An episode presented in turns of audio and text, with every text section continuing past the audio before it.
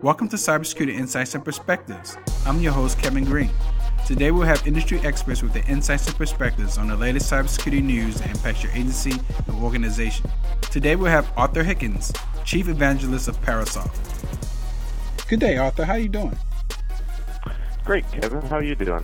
Well, I'm glad to have you on our podcast today. I think we have a lot of very interesting things to talk about.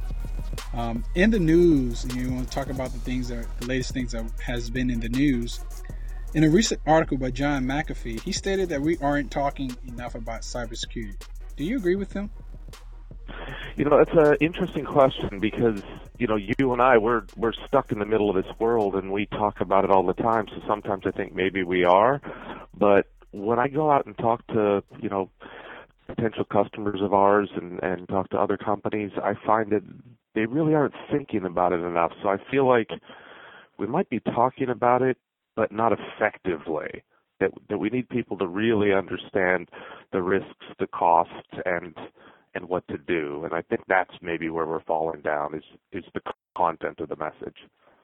I know he was talking generally about cybersecurity, but I'm gonna be a little bit biased. I personally don't think we're talking about software security enough. What are your thoughts about that?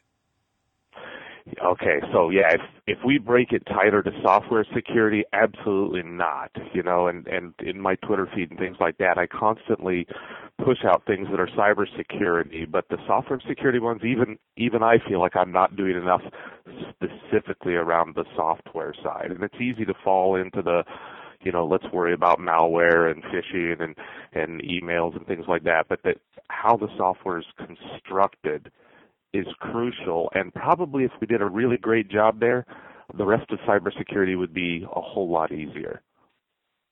I was going through your blog site the other day, and I noticed that you had a Internet of Things Hall of Fame, Hall of Shame, I should say, not fame, but Hall of Shame.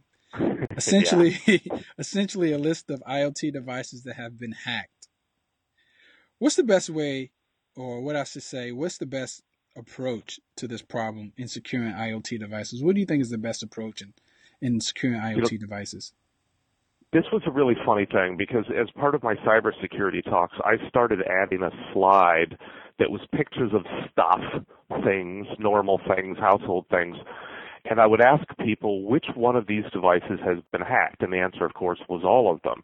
And as I started collecting, it got bigger and bigger and bigger and bigger. And so, yeah, I put up the Hall of Shame, and I've still got maybe 20 entries that I know of that I'm going to be adding to it, and God knows how many more.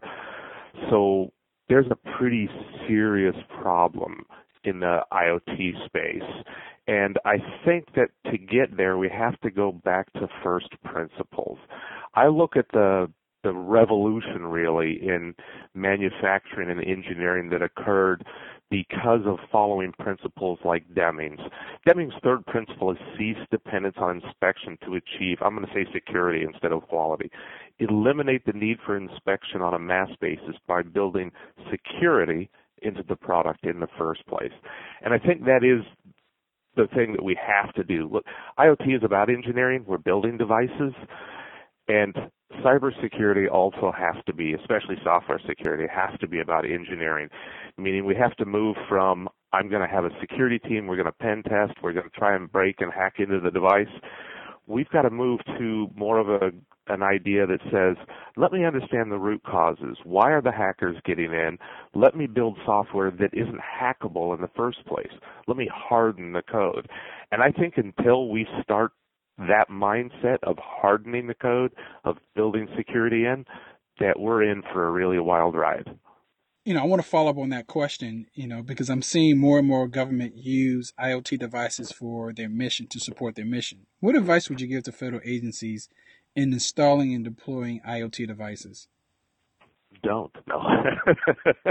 the I think the the trick is to make sure that you do be that you know ideally you'd get an acceptance test that you knew what software security controls had been used, what kind of uh, analysis had been done, and how well it passed.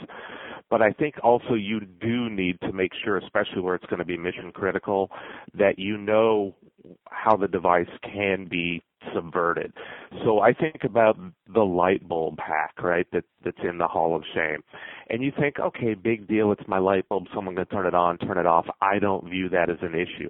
And when you're looking at, at, at mission use, you need to think not about the device itself necessarily, but what does the device give access to? And so we see with the light bulb hack that it uses an an ancient factory protocol designed to be used in a secure controlled system. And if you put it in the wild, that protocol gives you full access to the router. So what we have to look for is not just what's the risk of the device itself being exploited, but what else will I get access to? And we saw the same thing with the, the FOSCAM baby monitor hack, that it gives access to the router. So we need to look out for that, that, that when the device has been penetrated, has been compromised, that it's not really doing something hor- horribly bad to us. Parasoft was one of the first vendors to agree to have their tool available in the Swamp, the software assurance marketplace, which is funded by DHS S&T. And one of the goals of the Swamp is to provide a collaborative research environment where tool developers could bring their tools and hopefully improve their tool over a period of time through what is called continuous assurance. So I want to ask you, why is it important for Parasoft, as well as other static analysis tool vendors, to participate in the swamp? You know, the swamp. I I liked the idea when when I first heard about it because instead of just saying, "Hey, here's a bunch of static analysis tools that open source projects can use," it is a more collaborative environment.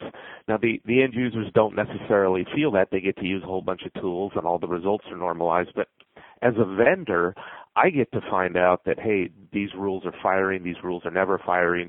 People don't like these rules. These rules are, are viewed as having false positives.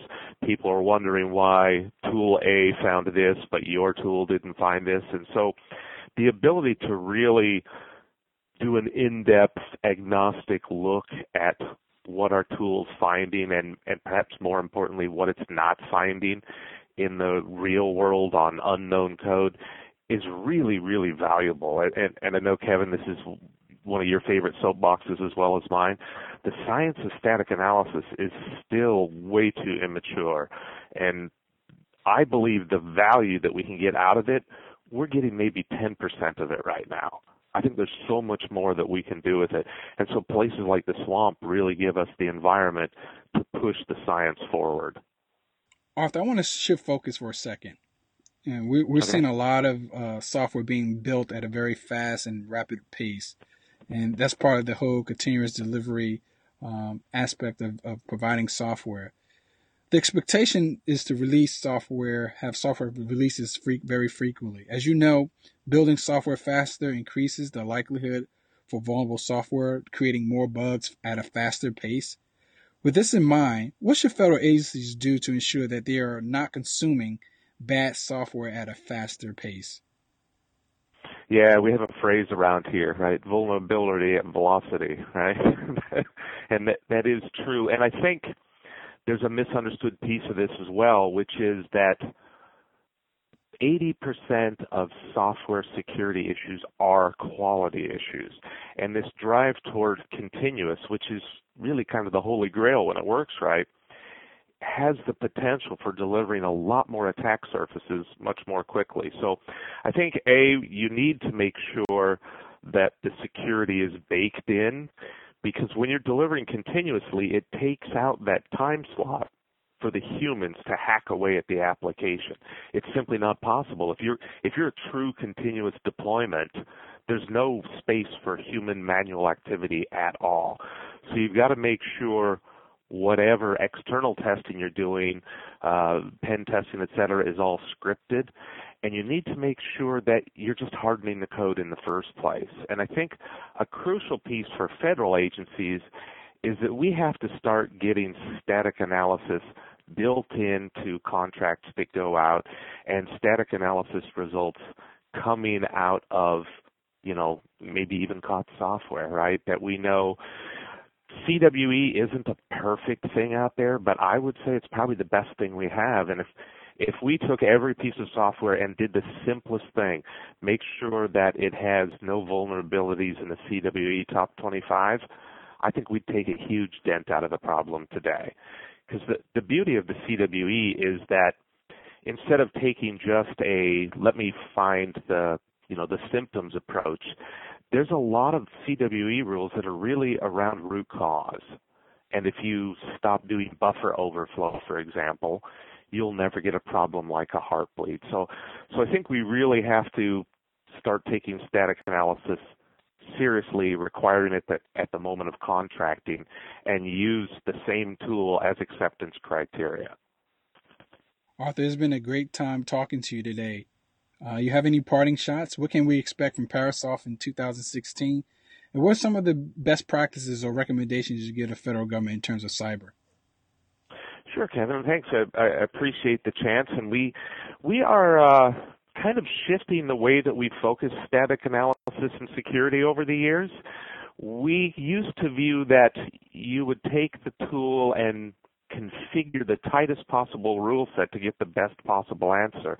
And we've moved to more of a big data approach where we run every possible static analysis rule on the planet and then take into account your bug tracking system, your your requirement system, your work system, your source control system, your unit test results, your coverage, your metrics so that we can help you better prioritize and use static analysis as a way to do both root cause analysis and prevention. So eh, it's a pretty interesting thing to take a look at where we're now leveraging big data and analytics to provide more meaningful results to help you manage your risk.